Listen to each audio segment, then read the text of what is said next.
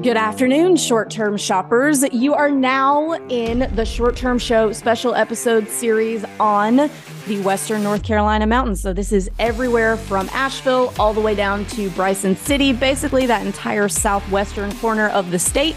We're going to be doing a deep dive, 10 episodes worth of content on investing in this part of North Carolina. Now, we do have some supplemental materials for you over on our website, things like purchase prices of investment properties in this market, as well as the AirDNA income data. Thank you, friends over at AirDNA. So, if you guys want to know uh, what all of these properties cost, you know, the different purchase prices, you can see that on the shorttermshop.com, as well as the income data. You can find that there too. If you guys want to buy an investment property in Western North Carolina with a short term shop agent, email us at agents at the shorttermshop.com and we will get you hooked up. Or if you just have more questions, you want to come hang out with us some more, we've got a great Facebook group with a wonderful community of investors over at Short Term Rental, Long Term Wealth, same title as my book. And if you guys want to chat with us live anytime, we've got a call every Thursday, and you can join that at strquestions.com. We look forward to seeing you over there.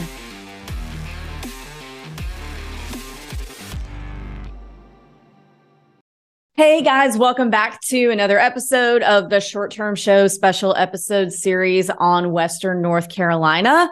Again, we got a pretty awesome panel. You're familiar with all of them, but I will let them introduce themselves really quick, starting with Mr. Joe Prilliman. Hello, hello, hello. Thanks for having me back again, Avery.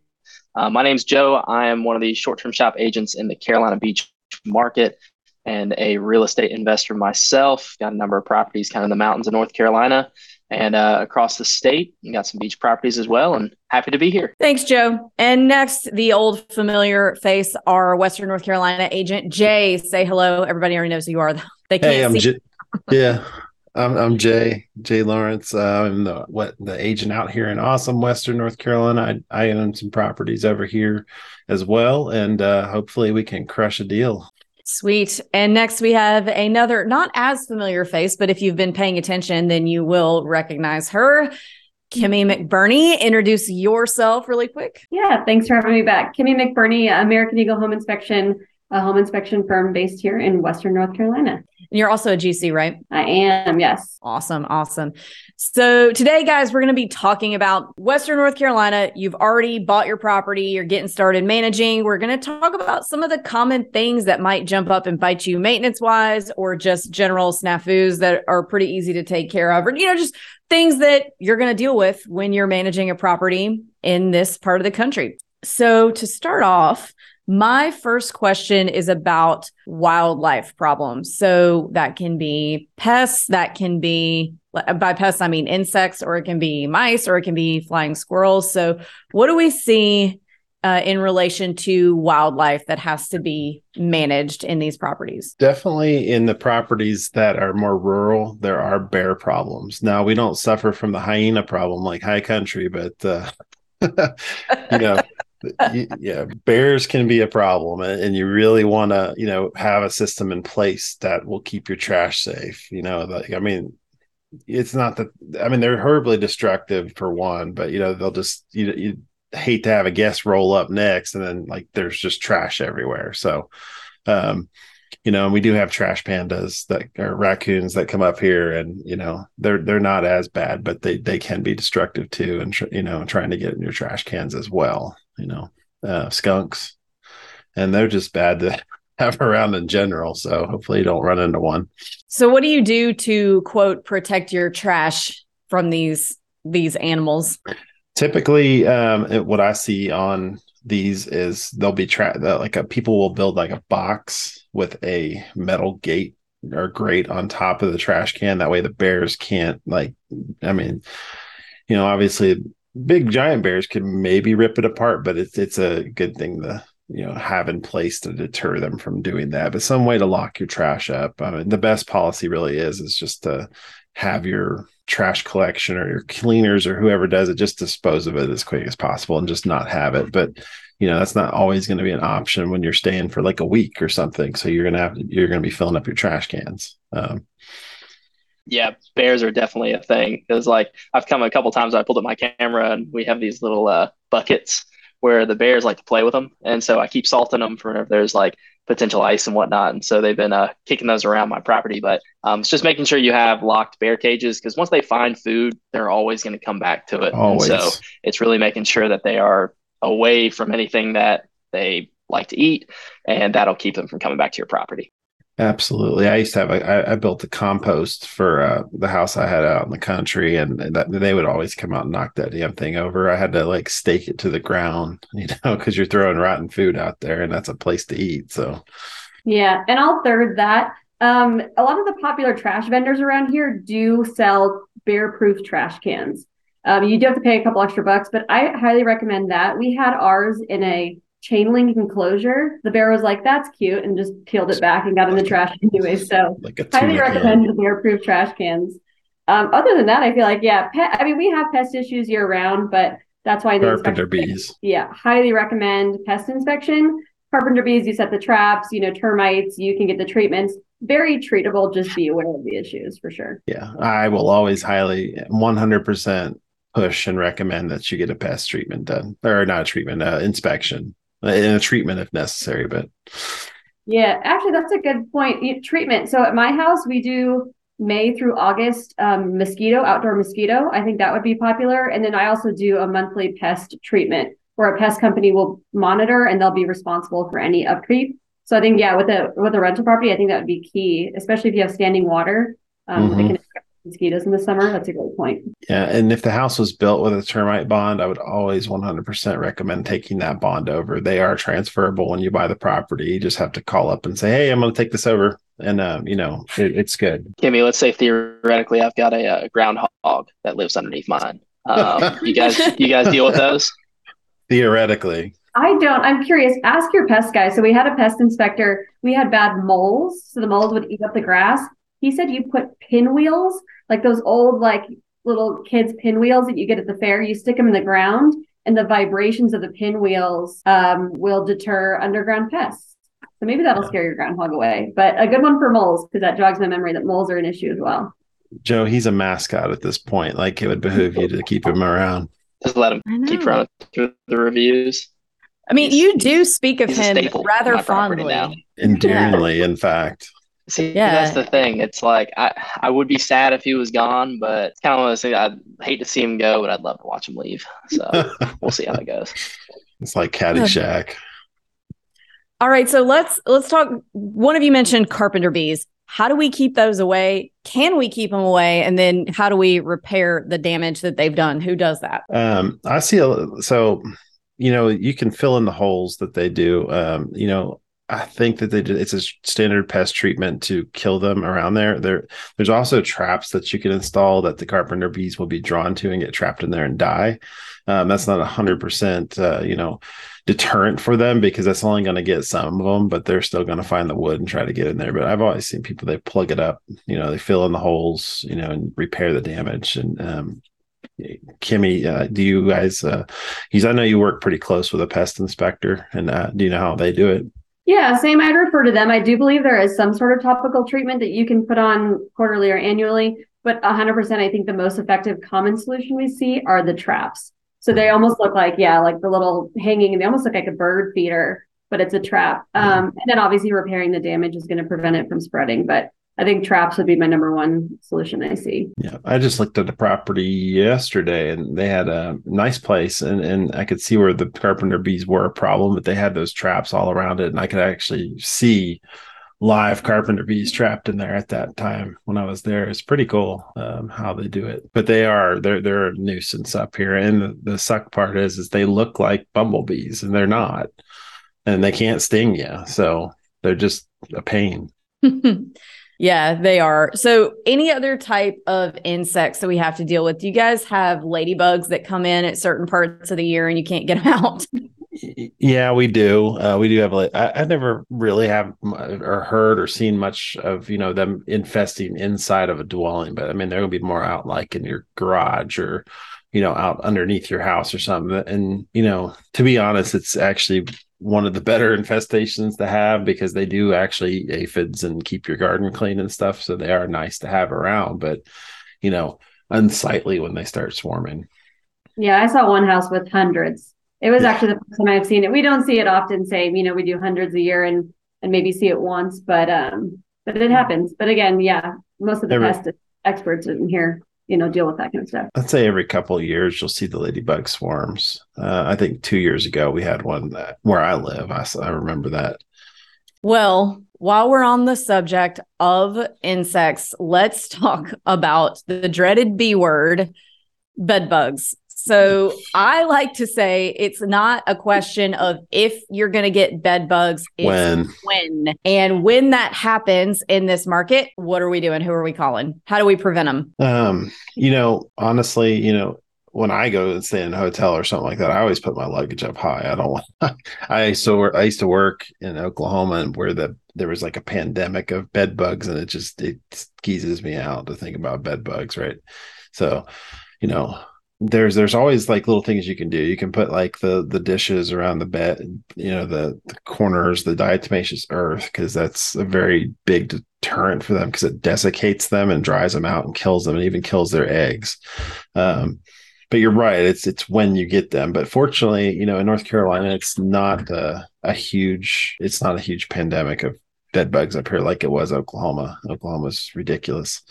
It, well, Oklahoma City anyway. I don't know about Broken Bow, but uh, you know, they're they're just you know keep things clean. You know, a good change every time. Um, it only takes one. It only takes one, but yeah, make your cleaners are cleaning and keeping things thorough. So um, Yeah. Um, and my advice too would be like always, always have the zippered mattress encasements, not just the elastic that goes over the top. Like it completely encases the mattress and also the the uh, pillows if you can.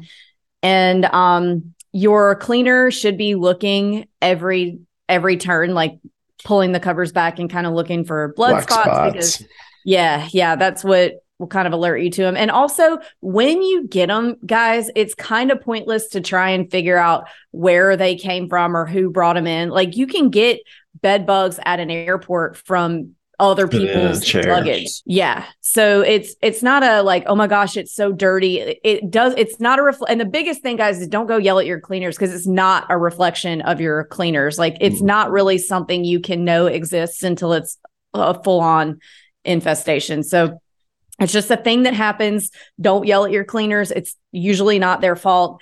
It, like I said, you Not can get at it all. Yeah, yeah, not at all. Um, oh, go ahead, Jay.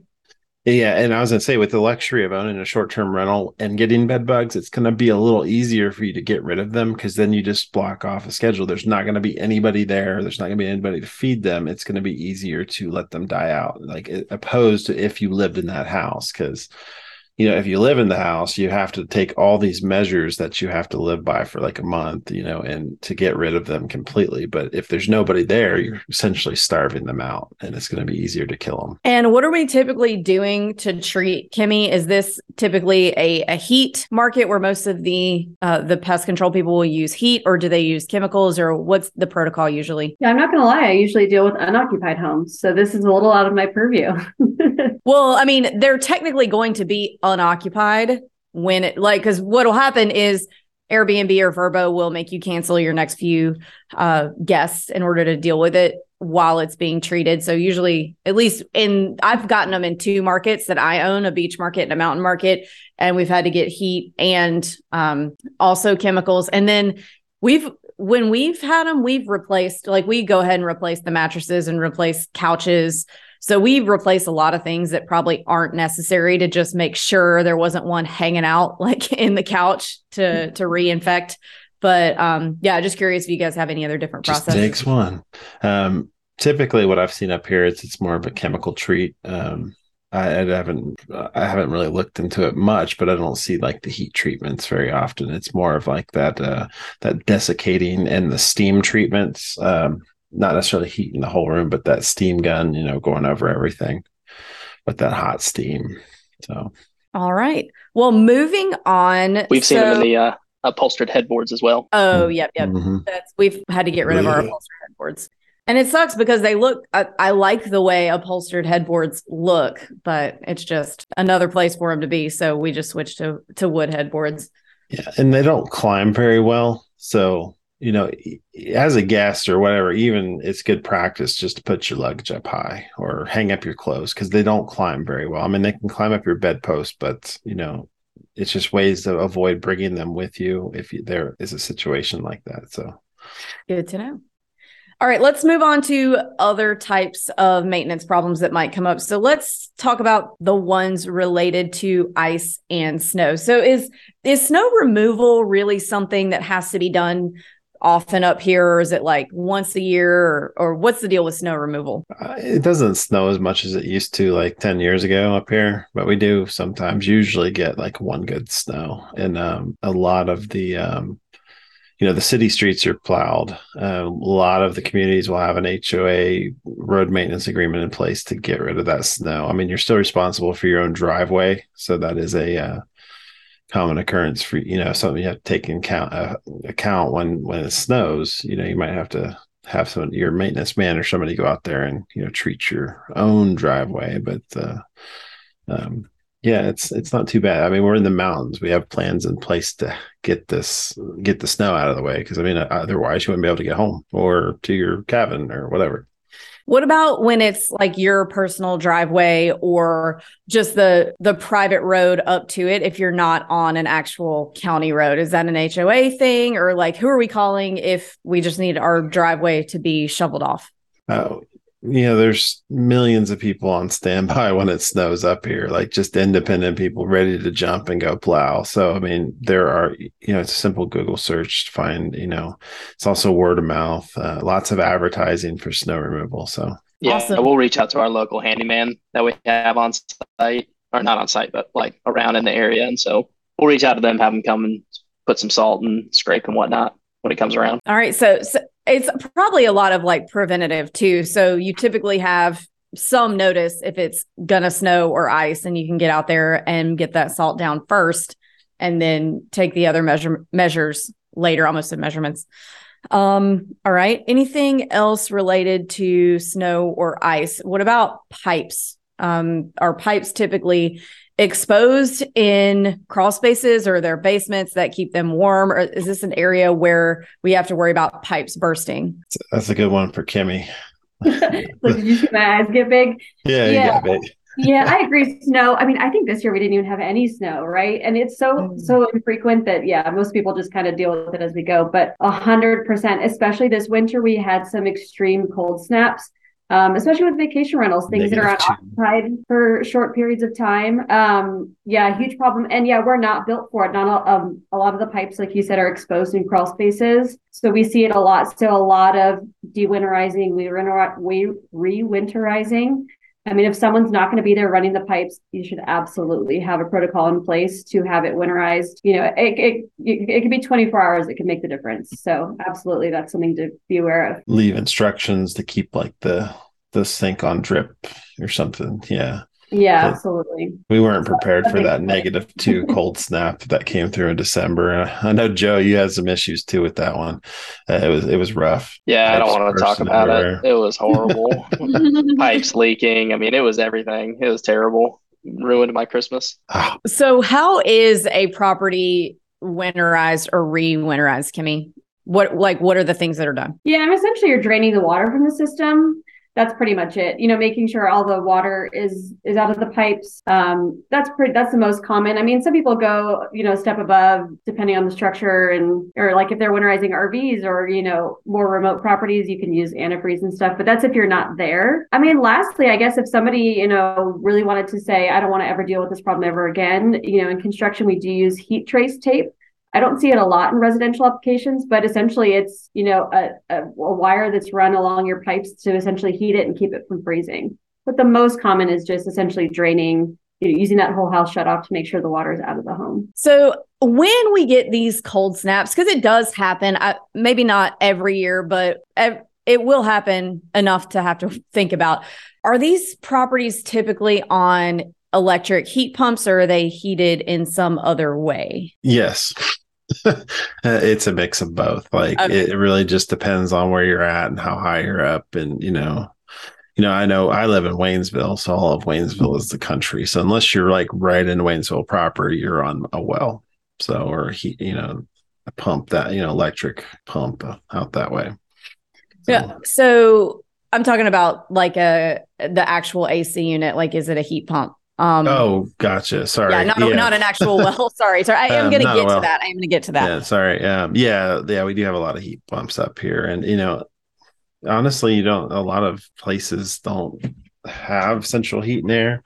You know, they might be heated by propane or, um, yeah, it's very rarely, I think. You know, I know one of my properties heated by kerosene, which is old school, but uh, you know, it just depends really. And up here, doesn't get really above 85. So a lot of the older homes doesn't even really have a unit in them. So if you have one of those houses, then you don't have anything. Yeah. So yeah. what I was getting at with the heat pump thing is a lot of times when it gets that cold, since we're in the southeast here, a lot of these the houses just aren't built to deal with being that cold all the time. So what will happen is your guests will start calling and saying, "Hey, the heat's not working. It's only you know it's stuck at 65." When really it's not that it's not working. It's just colder than this house was meant to be dealing with and so it's just not quite keeping up. So, Kimmy, are there any ways that you can get around that or help mitigate when that does start to happen because it is going to happen at some point. Yeah, that's tough. And uh, yeah, so we not only see heat pumps, we see electric baseboard heaters, we see split units, stuff like that. Um, I think knowing your property and being prepared for that. Um, some people have the wood stove, some people have fireplaces, which those aren't very efficient. Um, I know space heaters, which probably are not ideal for you know tenant occupied issues, but you know if you have to supplement with those. Um, but like for example, when I bought our house, it's three thousand square feet. You know the loft just wasn't efficiently heated, so we added a mini split. You know sometimes, like popular. you said, the older homes you didn't prepare for it if you're investing money in a short-term rental, you know, you may want to go the extra mile and put those individually controlled split units. Um, but other than that, really for those offhand cold snaps, we kind of just have to deal with it. Mini splits are very popular up here. Yeah, I see them a lot, especially in the. I mean, a lot of the cabins, you know, the cute mm-hmm. little kitschy places don't have, like you said, they weren't bet, built with duct systems. So those mini splits, and then each guest gets con- to control their own. So it's a win-win.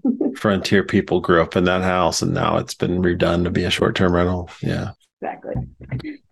We were a much tougher human race back then than we are yeah. now. we don't need no central heat and air.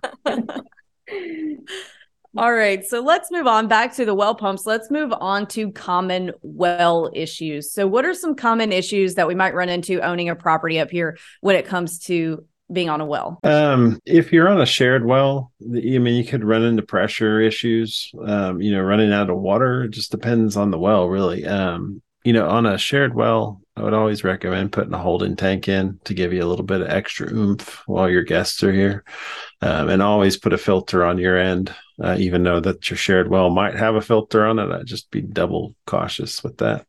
Not that our water has a lot of Giardia in it because it's so cold up here, but uh, and it's just good practice to have that on there. Um, so, what about uh, well filters? Do handymen, t- or actually, let me back up a little bit. Do y'all typically have, do you typically see the cartridge well filters or the salt well filtration systems or both? Uh, both. Uh, actually went and looked at a house yesterday. Had a cartridge on the well. So, I mean, uh, you know, from what I see, when I see houses, there's a little mixture of both, really. I don't know.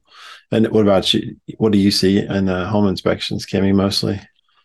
Yeah, we see a lot. We see a good mix. So once again, just being preventative. And when you buy the property, one, have the well inspected. Wells have 74 plus moving parts and pieces. People don't realize how many things can go wrong.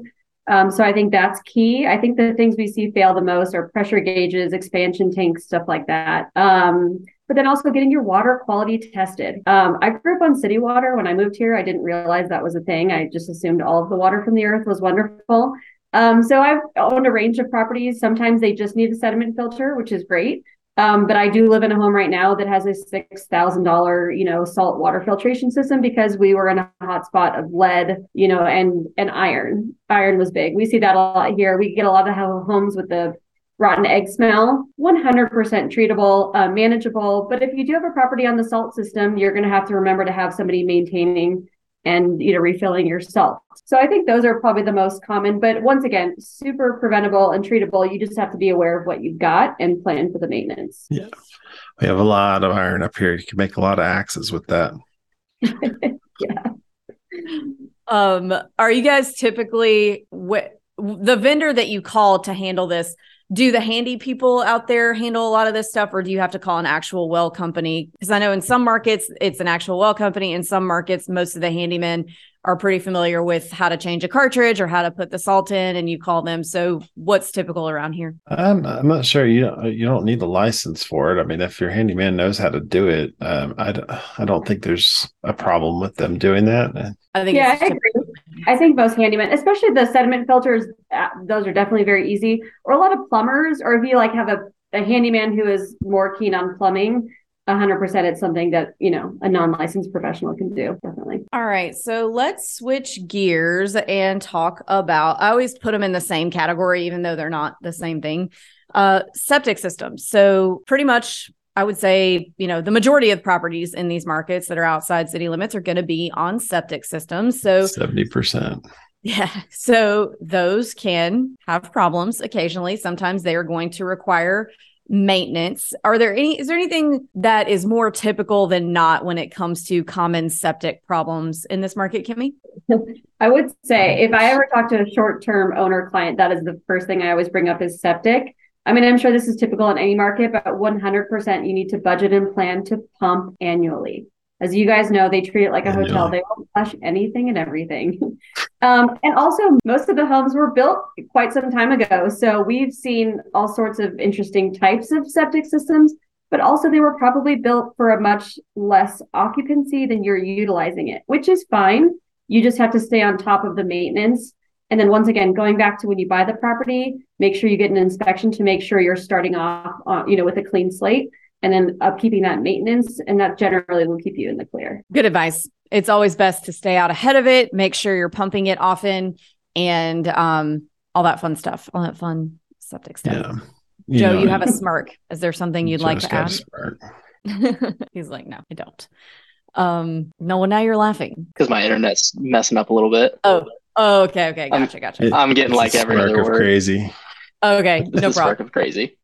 Um, common occurrence though that can affect your uh, your pumps. We have a lot of wilderness up here, and um, you know, it, not not so much in the holding tank, but like in the the uh, pipes and stuff going from the holding tank in the house. You know, they can get roots and stuff in them and damaged because of the wildlife, especially if you're septic is next to a giant tree. And now when you put that septic in, that tree could have been a little tiny sapling, but because it's got so much good stuff going on down there, now it's a giant tree after three years.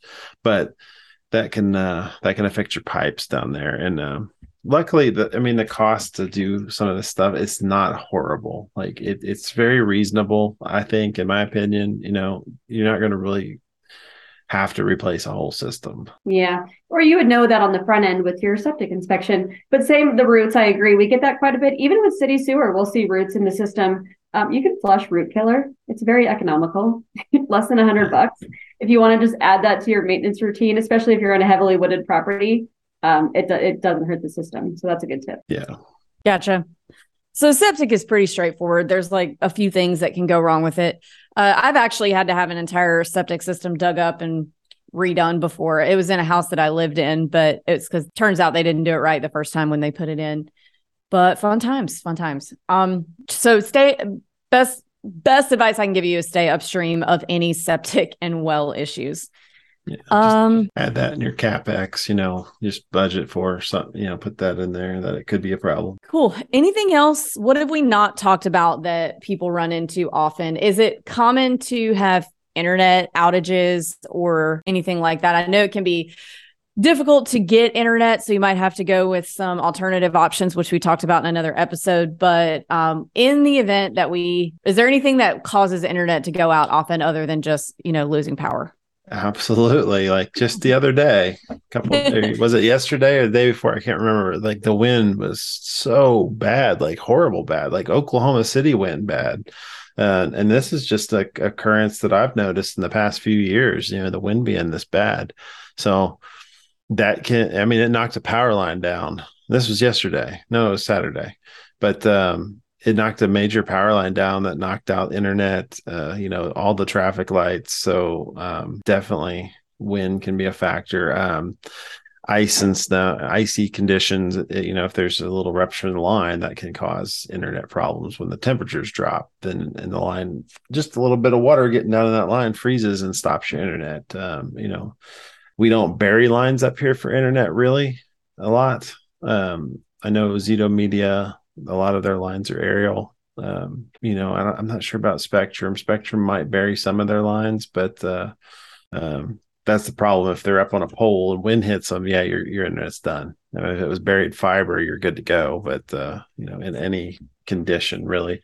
Um, but that also brings up wind too as a common occurrence. I guess it looks like the trend now. But you know, you want to kind of secure your deck furniture. You know, if you have a fire pit uh, chairs, you know, just something to, to keep them grounded because, you know, it'll knock off this wind the way it is. If it keeps going, it will knock over your, your, your, uh, your lawn furniture and stuff and your deck furniture. So let's talk about what you have to do with your tech or, you know, access to the house to keep it online or not to keep it online, to keep it accessible when you're offline. So, yeah, Schlage Encodes and all of the other great wireless Wi Fi locks are amazing, but you always, always, always need to have, I say, two separate hidden keys in lock boxes on the property. So, you always want to have it in a lockbox because uh, you don't want people to just be able to dig around and find a key. You want them to actually have to let you know that they're looking for it so you can give them the code. So um, I recommend having one to two hidden just like rotary lock boxes, manual manual lockbox, uh, rather than digital around the property. So in case anything happens with the internet, or maybe you know even if just your lock runs out of batteries, your guest has a way to say, "Oh my gosh, I'm locked out," and you say, "No problem. Here's how you get in. Here's an alternative key." So uh, you want to keep that in mind. Uh, also your your cameras can go offline uh, well they will go offline if you lose internet but when they come back on if you have changed your internet wi-fi like sorry your login from what it came with on the actual router when you bought it sometimes it won't log back into the network that you created like called you know like the good life or whatever your network is and you have to revert it back. So that can be a little bit of a hang up with guests. So I would think about that and and test that when you're setting up that if your cameras go offline and they can't get logged back in on the network you created, maybe you just want to stick with the one that the username and password that's on the modem so the guest can always get to it. I don't know if that's ever happened to you guys. you know, I think it's HughesNet is one of them. They will actually require somebody to be there for them to go do internet and to go in the house too. So that might be a conversation you might have with your handyman or something, if it, or if they'll you know allow that. Uh, I'm not sure about like the other big people if they will require that, but uh, you might have to sign something saying, hey, we're not responsible. Yeah. So just make sure, guys, that you have things in place for if the internet goes out to where your house is still accessible, because it's really, really fun to be connected and millennial or Gen Z or whatever you are. Uh, but also you gotta you gotta go old school sometimes for when that internet fails. Um, all right. So another thing that I wanted to talk about is driveway or potentially private road maintenance, particularly gravel. So a lot of people don't think about owning gravel roads and what it takes to maintain them. Uh, I've grew up living on gravel roads so it, that's not something that has ever not occurred to me but if you grew up in an area where you know maybe you live in the suburbs or in town and it's never it's not something that's ever occurred to you it may not occur to you when you buy a cabin out in North Carolina that hey you know I have to actually you know get a truckload of gravel delivered every now and then or have it graded. So keep that in mind that if you buy on a private road or a lot of times if if it's a number of properties on a shared road agreement or on a road agreement y'all will share in the cost of that. That's why it's a shared road agreement. Um, but specifically your own driveway. The gravel does not deliver itself. And so you need to know once a year you need to take a look at it especially after it's the rainy season uh, because that can really cause some some erosion and things like that. So after the rainy season, I would recommend at least, you know, have, making sure you're cleaner if you're not going yourself gives you an update on what the gravel's like um, and if it, anything needs to be done with it. Yeah, grading as well. Um, you don't necessarily always have to replace the gravel. You just need to grade it because we get those little ridges in the gravel. The the road's fine. It's got enough gravel. It's just wavy. Um, you know, I think last I checked, it was about 50 60 dollars a ton or something like that for gravel, you know, and delivery fees. Yeah. But this is something, you know, if your maintenance man is cool with and, you know, your driveway is not that long, it's something that they can probably handle. Um, you just have somebody deliver the gravel, or they could, you know, if they got a pickup truck and they want to go do it, then awesome. Yeah. Anything else like that? We're kind of coming to the end of the points that I wanted to make sure we made. Uh, anything else? Common occurrences, Kimmy? Common things that you see that we haven't touched on? No, I think we've got them all. I mean, I'll tack on to the gravel too. I live on a gravel road. um, but yeah, so gravel delivery, I agree, is relatively inexpensive, but it's getting the people with the equipment to spread the gravel that's going to cost you. So definitely being aware when purchasing a property if that's going to be an issue. I mean, where I live in particular, I don't think we could get away with less than once a month having someone to maintain the road. We own equipment because we knew what we were getting into. So definitely be aware. And we have a shared road agreement. That doesn't mean everyone abides by it or cares about it. so don't, yeah, definitely can't depend on neighbors. Um, yeah, like I think Jay had mentioned with the snow, there's plenty of people around town that do it and can do it on a on a maintenance schedule basis. So definitely, if you're in one of those cool cabins that are off grid, you know, be aware of that cost. Um, the only other thing that kind of jogged my memory to go back to HVAC um, since we do have seasons, you know, being aware of the changes between the seasons um, and service needs, like you had mentioned, if you buy a particular property when it's hot or cold, you cannot necessarily accurately test the other temperature. So if it's cold outside, you can't really test the AC. If it's hot, you can't really test the heat. Well, you can test the heat a little better than the AC. So just being prepared to, you know, to have your guests give feedback, your cleaning crew give feedback, making sure that's optimally performing and having that serviced. But other than that, I feel like you hit most of the big points for sure. Cool. Anybody else? Last call for things to to add. Otherwise, it's a, a surprise for the listeners. Joe, Joe's Joe's about. I mean, my internet never goes out, so we're totally fine. Don't worry about your internet's gonna be totally fine up in the mountains all the time. all the um, time. All the time. Yeah. Oh well, I did. I did have one more when you talked about internet. So yes, I agree. A lot of people are without internet today from these storms. Um, but also power. I where I live, we probably lose power twice a year, which is not well, not often. It's only twice, but you know, be prepared because, like Jay said, our our lines, our power lines are not buried here. Um, it does happen, um, especially in those cold snaps. And you know, unfortunately, the power company is not as responsive as we'd always like. So definitely, always have a plan B. You know, if you see that weather rolling in, to, to provide for your guests. Yeah, I get brownouts a lot where I'm at. Yeah, I mean, we see a lot of whole house generators too. I mean, once again, they're expensive, but $10,000 to assure you're never going to lose power, you know, it's something to consider for sure. But we see a lot of generators. Yeah, those are very common up here. Mm. Well, mm. all right. Thank you guys all for being here. Uh, guys, uh, if you are interested in buying a house with Jay up in Western North Carolina, email agents at the shorttermshop.com. If you guys have just more questions on anything, we have office hours every Thursday. You can sign up at strquestions.com. And of course, we have our Facebook group. It's called Short Term Rental, Long Term Wealth.